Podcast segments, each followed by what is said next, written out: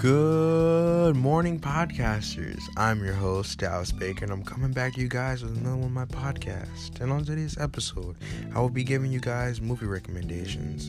And the movie I recommend you guys watch today is John Wick.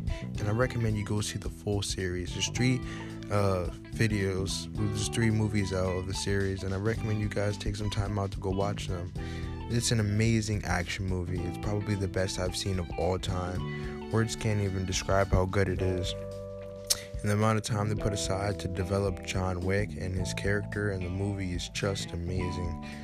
To the fight scenes, to the, to the action, to the, to the guns, the violence, and the overall story plot is just 10 out of 10. I recommend you guys take some time out and watch it, please. It's, it's probably it, it is the best. It was the best action movie to me and it's just it's just amazing and I recommend you guys watch it. You will not be disappointed. It's a 10 out of 10 watch.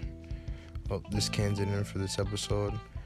Uh, tune in next time for my next uh, my next podcast I'll be releasing. And see you.